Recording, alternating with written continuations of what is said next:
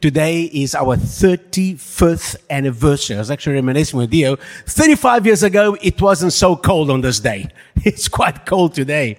And in the service, we're going to thank the Lord for these 35 years of His faithfulness. And we have been singing about the Lord's faithfulness. And we want to celebrate God's faithfulness, not just to us as a church over these last 35 years, but I want us as individuals to take time to remember God's faithfulness in our lives as individuals, as families.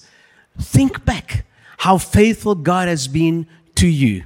Even though there may have been times in your life when you and I were not so faithful to God. We might have missed some things, maybe disobeyed Him, maybe been unfaithful to Him, maybe even ignored Him. And yet He has remained faithful to us. So let's take time today to celebrate His faithfulness. We're also launching our, a, a new series called Our House. And in this series, we're going to talk about biblical matters relating to church, relating to our church and to the church in a general sense. Uh, one of the pictures that the New Testament uses for the church is the picture of a home, of a house. Amen. We are, we are called a home, a household of faith.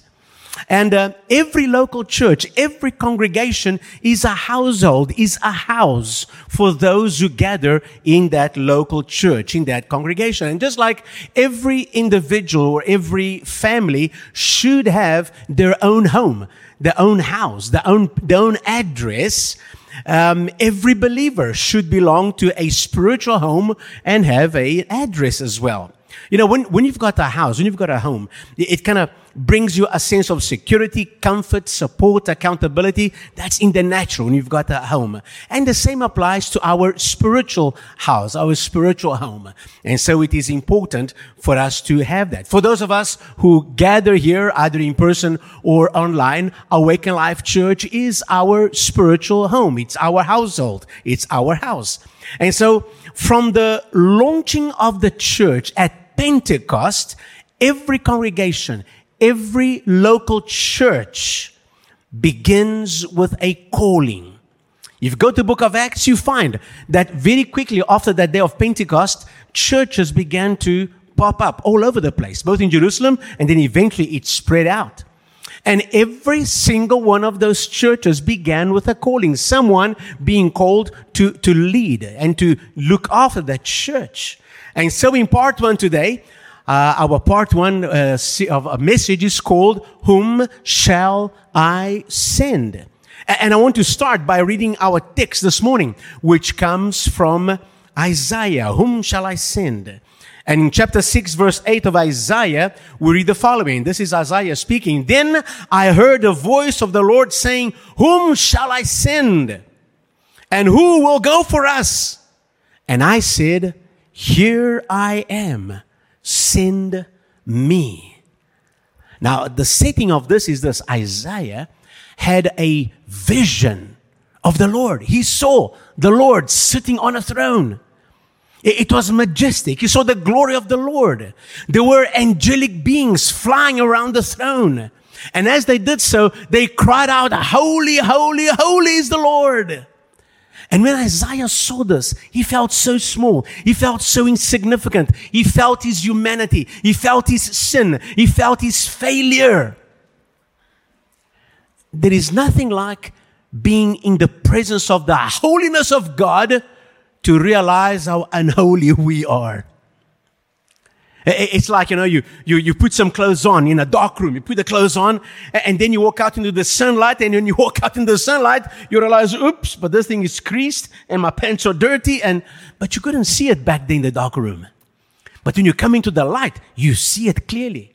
It's the same with us and our spiritual lives, our moral lives, our thought lives. You know, we kind of do things in the dark here and we seem okay until we come into the light of the Lord and we go, oops, I'm not as cool as I thought I was. And so we feel, oosh. And that's what Isaiah felt. When, when that happened, he felt, he felt worthless. He felt unclean. And then one of those beings that were worshiping the Lord, there was an altar. And he took a coal from the altar and he came and he touched Isaiah on the mouth. Now, Isaiah did not get burned, okay? That coal cleansed him. And the Lord said, Isaiah, now, because you've been touched by me, your sins are forgiven. Your guilt is gone. Wow. And then hears the voice of the Lord saying, Whom shall I send and who shall go for us? And then he could say, Here I am, Lord, send me. You're so overwhelmed by the, the glory of God.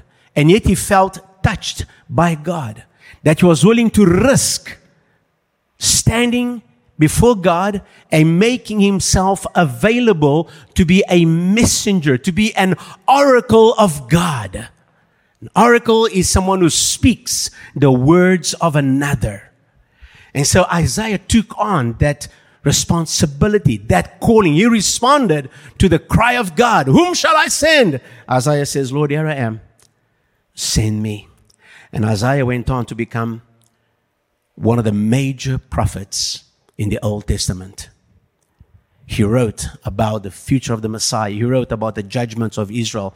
When you, when you read the book of Isaiah, it's a book rich in information, in illustration, in imagery, in prophecy. Much of it has been fulfilled. Some of it is still to be fulfilled. He became an oracle of God, a voice for God. Whom shall I send? And who will go for us? Here I am. Send me. Listen, people, churches don't just happen. This church didn't just happen. To, for a church to happen, it takes a calling. It starts with a calling, someone having a calling. A calling. They, they see a need. They see something that needs to be done. There is a, a gap to be filled. There is a need to be met. They sense God saying, go and do this in this place for that season or for that purpose. It starts with a calling. And then it takes someone to respond to that calling. To say, here I am, Lord. Send me. I, I don't know quite what to do. I don't feel completely capable, but here I am, Lord. Send me. And then it takes like-minded people to join and support that calling and join that person who responded to the calling. And then it, it requires those people becoming becoming a team, becoming a family who work together to bring that calling about. And of course, then the result is people being reached with the message of the gospel, people being told about the good news of Jesus, people being brought into a, a group of like minded people. Studying the Bible together, experiencing the power of God together, laughing together, crying together, and, and becoming a family and allowing God to do their work, His work in their lives. And you see, God works through ordinary, imperfect people to touch lives and change lives by His power. As we shall see later, uh, Jesus chose to use you and me, ordinary people God could have used angels, those beings that flying around the throne. If they came down to earth, they probably would have a greater impact than me or you telling somebody else, hey, God loves you, man. and yet, God chose to use us, to use people to tell other people the good news of the gospel and to share the love of God. Our church is 35 years old today. It started actually 38 years ago in our living room, room, my wife and I, in our living room. And it started as a Portuguese home cell, part of the Hatfield Christian Church. Back then, Portuguese people and Portuguese families actually spoke Portuguese. Everybody.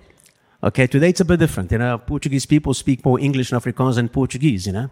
But back then, everybody, so the children spoke Portuguese, the youth spoke Portuguese, the papas and mamas spoke Portuguese, and so we began a cell in Portuguese for the Portuguese community as part of the Hatfield Christian Church. As the group grew and, and the cell multiplied, the need for a Portuguese ministry was acknowledged by the leadership of Hatfield Christian Church. And so on the 21st of May, 1988, 35 years ago today, my wife and I, Dio and I, were ordained as pastors of Hatfield Portuguese Ministry. And our church, our house, was born. Now, so much has happened in these last 35 years, including the transition from a purely Portuguese church to the multicultural community church that we are today. Over the years, this church has ministered to hundreds of people of many nationalities. Today, some of those people are overseas or somewhere in other parts of South Africa, some in other parts of Pretoria, and some are already enjoying the glories of heaven. Some of those members are watching right now online in different parts of the world or the nation. Some of you here today, in person or online, have been with us for many years. Others are quite new to this church. And so, to kind of give us a little sense of our history, we are going to watch a brief video, very short video, giving us an overview of these 35 years of history. Those who have been around here for a while, even those of you watching, you may, uh, you may recognize and remember some of these uh, scenes.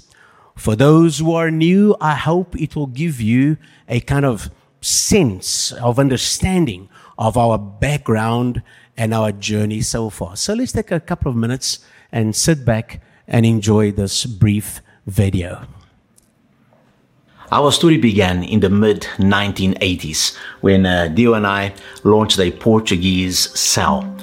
And in fact, that cell started in our lounge. During that first year, a hundred different people moved through our lounge. That cell grew, and eventually a need was felt to launch a ministry, a church for the Portuguese community here in Pretoria. On the 21st of May, 1988, Dio and I were ordained as pastors to lead what became the Hatfield Portuguese Ministry. We started there in a little place called Living Waters, a hall in Capital Park. And there we would meet weekly, and there we began to grow and develop this ministry. But time passed, and we needed a bigger venue so in 1992, we moved to a bigger venue in Arcadia.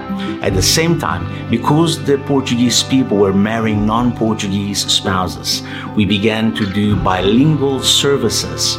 And after a couple of years, we had quite a multicultural, multinational group of people gathering in this Portuguese ministry. And the time came that uh, eventually we needed a home of our own, and that's when we bought the church that we call home. There was some work we had to do, and uh, we worked together as a church to paint and uh, refurbish the whole of the church. And in November of 1997, we moved over to what is now our home here in Capital Park. Over the years, we've become a predominantly English speaking church, which led to a change in the way we do our services. This ultimately led us to rebrand into Awaken Life Church, a church for all nations with a Portuguese flavor. And that's it. 35 years in three minutes. okay. I haven't changed a bit, right? wow. Yeah, a lot of memories, a lot of memories. You know, especially for us, have been around here for a while.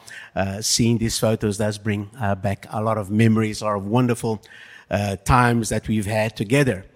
But thus far, the Lord has helped us. That was the ending of the of the video on that verse. Thus far, the Lord has helped us, and we know that He who has been faithful thus far will be faithful, and will continue to be faithful with us in the future, not just as a church, but also as for us as individuals and as families. Let's keep that in mind.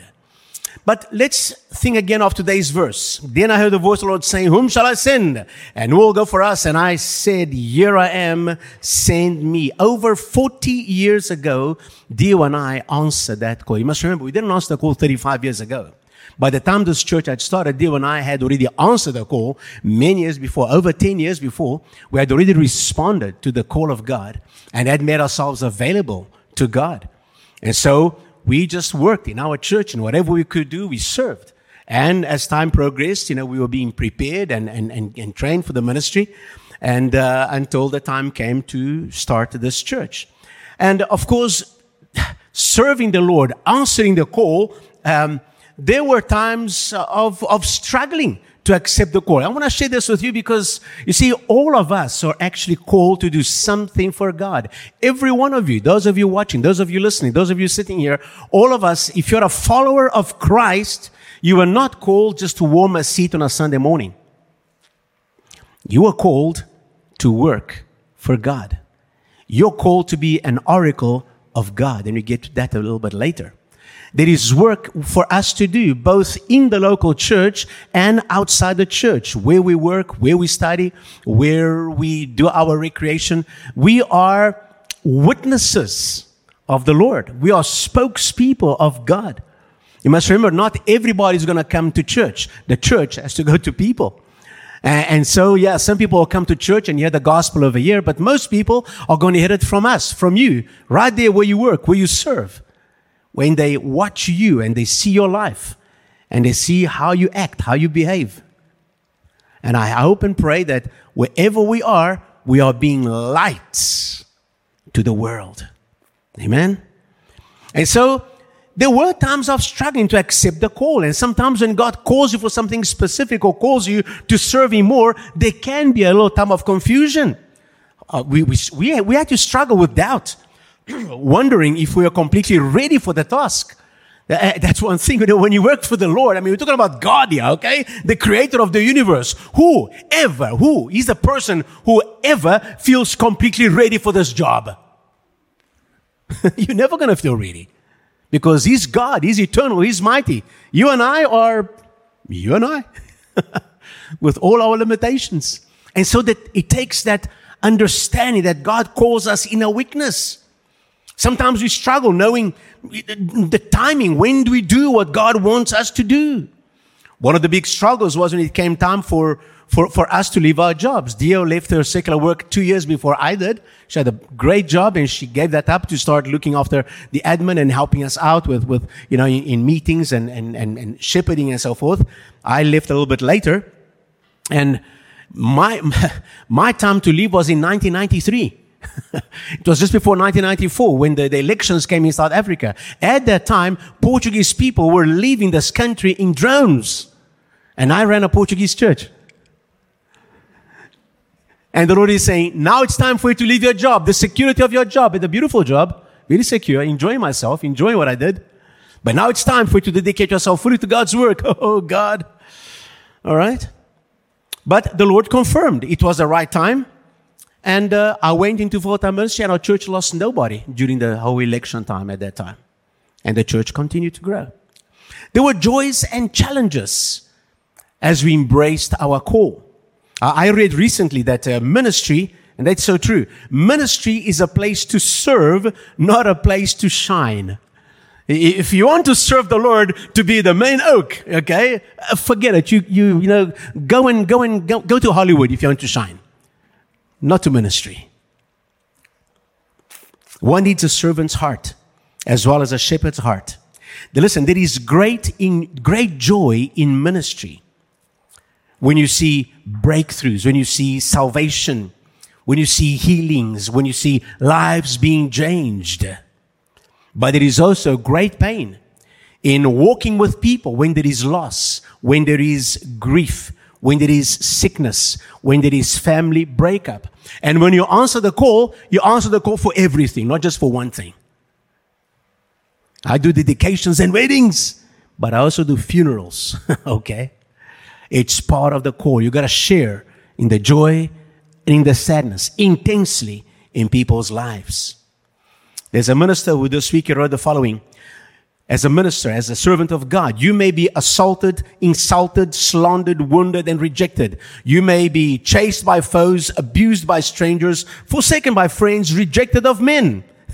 and in our ministry, over the years, not just the 35 years, but the over 40 years of ministry that we've been doing, we've experienced a little bit of that as well.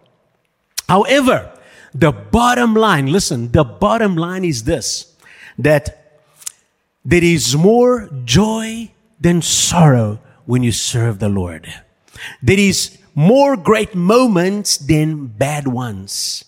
And there are more joyful memories than sad ones. In fact, this week, Dio and I took time to take a bit of stock. And, and we were asking each other, you know, if we could go back now, go back now 38, 40 years, go back 40 years, knowing what we know today, having this knowledge that we have today. If we could go back then, would we still respond to the call? Would we still accept this call and expose ourselves to everything all over again? And our reply, both of us felt the same. Our reply was yes, we would do it. Because in spite of the disappointments and pain, the joys and the victories are worth it. The lives changed, the lives touched. God being glorified, being used by God was worth it. And so, yes, if we had to go back, knowing we've got to go through all this again, we do it because of the joy of serving God and the effect. You see, it's an eternal effect. It's not just something you do, you know, and then the last few years. When you're working with people and helping them to connect with God, you're changing eternity for people's lives. When you're working uh, in, in a church and you're part of a church and you're, you're helping do what the church does, you're not just working for the church, you're working to touch people's lives for eternity. And that is a worthwhile investment. Amen. And so, although the Lord does not call everyone into full-time ministry, every believer is called to minister full-time. How's that? Okay? Although not every believer is called into full-time ministry. Now, in other words, not every believer is called to leave their secular work and work in a church setting okay? Being paid by the church, trusting God that people will give money to the church, the church can pay them kind of thing, or living by faith. Not everybody's called to do that. But every believer is called to work for the Lord full time, which means when you are at work, you're not just doing the work you do. You think you're there as a you know, as somebody in an academic or in a profession or in a, you know, whatever you do, you think, dear, I'm just fixing cars, I'm just fixing pipes, I'm just, you know, helping people, I'm just stamping papers. No, you're not. You are there as an agent of Jesus Christ. And sooner or later, one of your friends, one of your colleagues, one of your workmates is going to come and talk to you. And is going to share a situation, a condition. And you are going to have an opportunity to share with them the love of God. Going to have an opportunity to say, listen, man, you, you are in a mess, man. I, I don't know what to do, but can I pray for you at least? Oh, they might reject you, or they might say, yeah, please pray for me. And who knows what God might do when you pray for this person. And you could be an instrument of bringing someone who's far away from Jesus, bringing them close to Jesus. Because we are all in full time ministry. And so the way we behave at work, the way we speak, the way we act. I remember when I was in secular, secular employment, sometimes we had a thing called a Coke party. Because we were quite, uh, our, our, campus was away from the city, we had our little fridge there with Cokes and cool drinks and so forth. And we used to, to buy and put money in there and, you know, we, we charge a little bit more. And then with the profit of that money, w- once in a while, we'd have a Coke party. You know, with the profit of the Coke, we'd have a party Eh, there wasn't much Coke at the party. A lot more beers than Coke. But it was amazing. I would go to these parties and I'd sit there with my Coke. I don't have anything against drinking beer, but you know the setting, okay? And so sometimes, because these guys, I knew these guys are going to go take off, I'd stick to my Coke. And it's amazing. My colleagues after three or four beers, how open they became. And guess who they would, they would go and talk to? Valdir. Hey, Valdir, come here, man. Man, you know, you're not this Jesus freak. Say, come here, let me talk to you, man. and you know how many people I was able to encourage to pray for? One or two I was able to bring them back to the Lord. Because they could see there's something different about this, the silver guy. He doesn't always talk like we talk. He doesn't behave like we behave.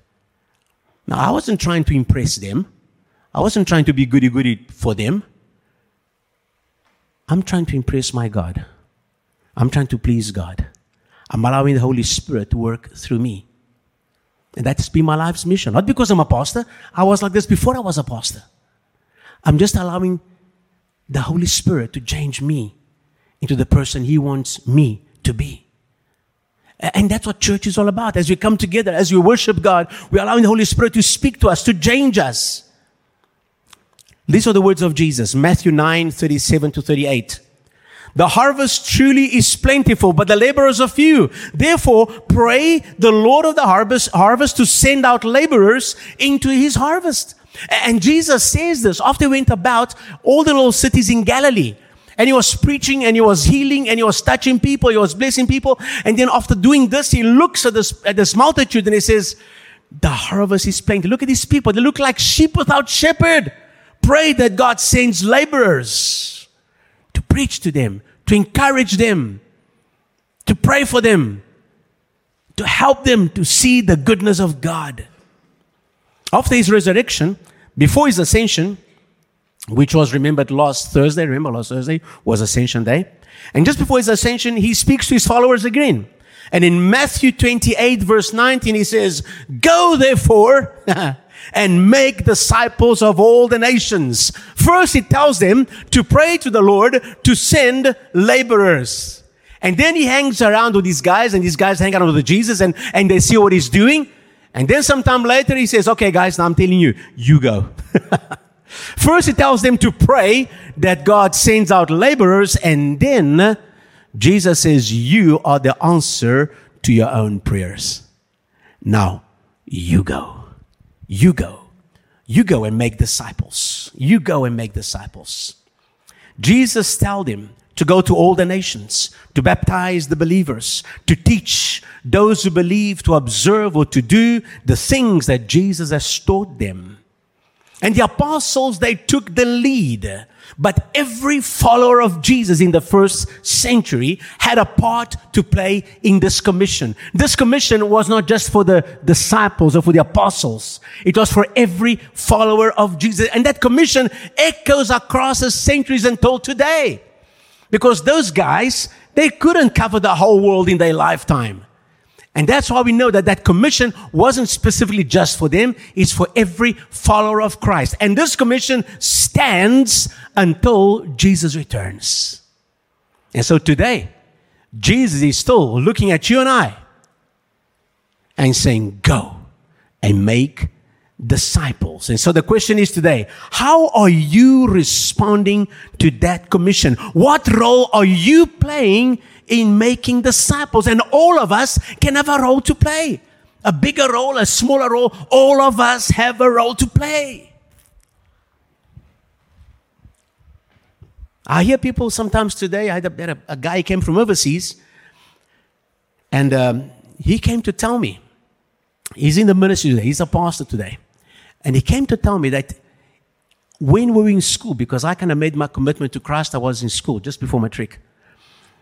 And he says, Man, it was what you said to me and the change I saw in you that caused me to eventually come to Jesus Christ. They say, What? I didn't know that. But you see, I had a, a little role to play in that man getting close to Jesus. I didn't even realize that at the time. I was just trying to follow Jesus. And I was just trying to share the gospel as best as I could with my friends in school. Come on, you guys are in school. You know what high school is like, eh? All right? So I just doing my best to, to help him. Little did I know that I was playing a part in him coming to Jesus and eventually becoming a worker in the field, a pastor. So, what part are you playing? And I wonder how many of you will also answer the call of God when He asks, Whom shall I send? Today, this church is 35 years old. This church can easily exist for another 35 years.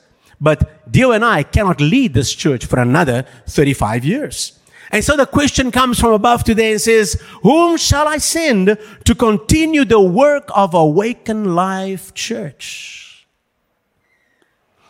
There are already some of you serving in different ministries in this church.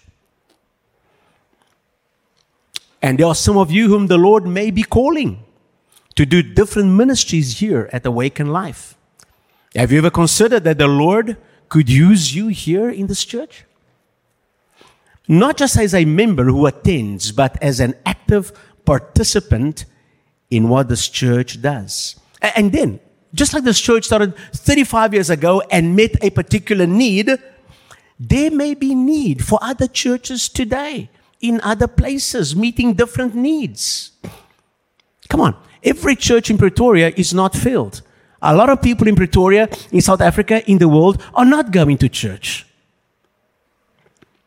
And maybe there is a church needed for those people somewhere. Could the Lord be calling one of you here to start a, a church somewhere else where there is a specific need? and where people could be helped and you could be the one helping them? Look around the city, the nation, the world. So many people are still away from the Lord, like lost sheep, as Jesus said. Is the Lord placing something in your heart and telling you to do something, to minister to them? When Isaiah heard a question coming from God, his reply was, Here I am, send me. And here his zeal for the things of God is revealed, as well as his confidence that God would be with him and empower him to do what he had to do. What a difference from when he first saw the Lord and, and he felt so, so worthless, so powerless, so insignificant. But you see, a touch from God in his life changed everything. And you realize it's not about him, it's about God. It's about what God could do in him and through him. And listen, we too have been touched by God through Jesus Christ. Because of Jesus Christ, our sins have been forgiven. Our guilt has been removed. We have eternal life. Remember, eternal life is in us now. Initially, you may not be sure of what God wants to do through you. So start small. Start where you are. Do what you can with what you've got. And as you learn and draw closer to Him, He will make plain to you what to do. So, we are going to close the service now with a time of reflection and prayer. And afterwards, after we close in prayer, those present, I'd like to ask you to move to the uh, veranda where we want to cut the celebration cake. And then you are all invited to enjoy a piece of cake for us as we celebrate our anniversary. And those of you watching online go, oh, no cake for me. Come on, go ahead and have something sweet there in your house and celebrate with us, okay? All right? And so, as we celebrate 35 years of existence, I want to acknowledge and thank all those who have contributed and have been part of this church in the past and in the present. Many have given financially. Many have given of their time and their skills. You saw a bit, bit, of that action on the screen. Many have given financially. Many have served in various departments and ministries. Many have served as leaders at different levels. And you all made a difference. You all made a contribution to this church. And we thank you. We survived COVID. It took a knock. It really, it, we felt it. We are still feeling it we have not recovered completely to what we were before. And it's not just us. Many churches, very few churches, have been able to bounce back completely to where they were. Most churches are still struggling. And of course, the changes in the nation, in the economics and, eh, you know, world stuff has affected many people. And people are still kind of resettling and, and finding their feet. And, and it's the same with our church, our members. So there is work to be done, people. There's almost like a, a, a rebuild and a restart for us as we go forward. And so I thank you for all those that are working right now that have helped us. And we trust the Lord to do His work in the future, to bringing the people that need to be brought in. Help us to reach out to those we can reach out. There are still people to be won for Christ. There are still people to be discipled for Christ. And you and I can be instruments of God in doing that. Let's have now a time of reflection and prayer. I wonder if you would stand up with me now and just bow your heads and close your eyes and let us pray. And the Lord says today, Whom shall I send? And I wonder how many of you sense the voice of the Lord speaking to you today. I wonder how many of you are ready to say, Here I am, send me. I, I know that some of you perhaps have already said that. And you are here today because you say to the Lord, Here I am, Lord, send me. And today you are already involved or getting ready to be involved. But I wonder how many of you have been challenged today. You've been kind of in the fence. Should I, shouldn't I? Do I, do I commit myself? Where, where do I stand? You may not know for sure. Or maybe you have an idea of what God is calling you to do. But it starts with your response in humility and in weakness and in total dependence on God. Is He calling you to a greater service in this church and in His church?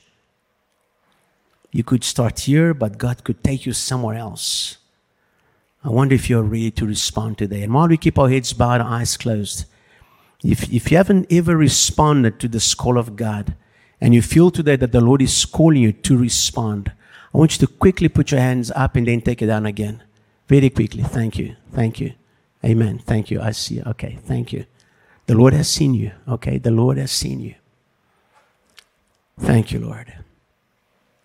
Thank you, Lord. Lord, you've seen, Lord, every every person that has indicated, Lord, that willingness to say, Lord, here I am in my weakness, in my humanity, but in my sincerity and in my dependability on you, Lord. Here I am, Lord. Send me. I pray, Father, that as the next few weeks and months go by, as they continue in your word, they continue in you, Lord God, that you would make it clear to them, Lord, what it is that you've got for them. As they pray, as they seek you, I pray for clarity to become evident in their lives. I pray you empower them, Lord, to right there where they are right now. They're at school, at work, at home, among their friends as they spend time in recreation together. Lord, continue to speak to them and make them alert of their surroundings, Lord. Open their eyes to see the needs that there are around them. Help them to see the sheep without a shepherd, Lord God. And begin to extend a hand of friendship, of support. Speak words of comfort words of encouragement.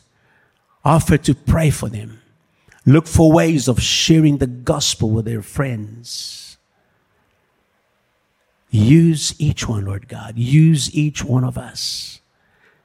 And Father, we thank you, Lord. We want to thank you today, Lord, for these 35 years of your faithfulness upon this church, Lord. We give you glory and honor because we acknowledge it was you, Lord God through good times and through bad times, you have remained faithful to us, my God. And we know you will continue to be faithful to us. And so we thank you.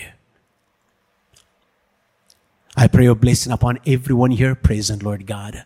I pray that your word will remain in our hearts and bring forth fruit that these words will echo in our minds and in our hearts. Whom shall I send?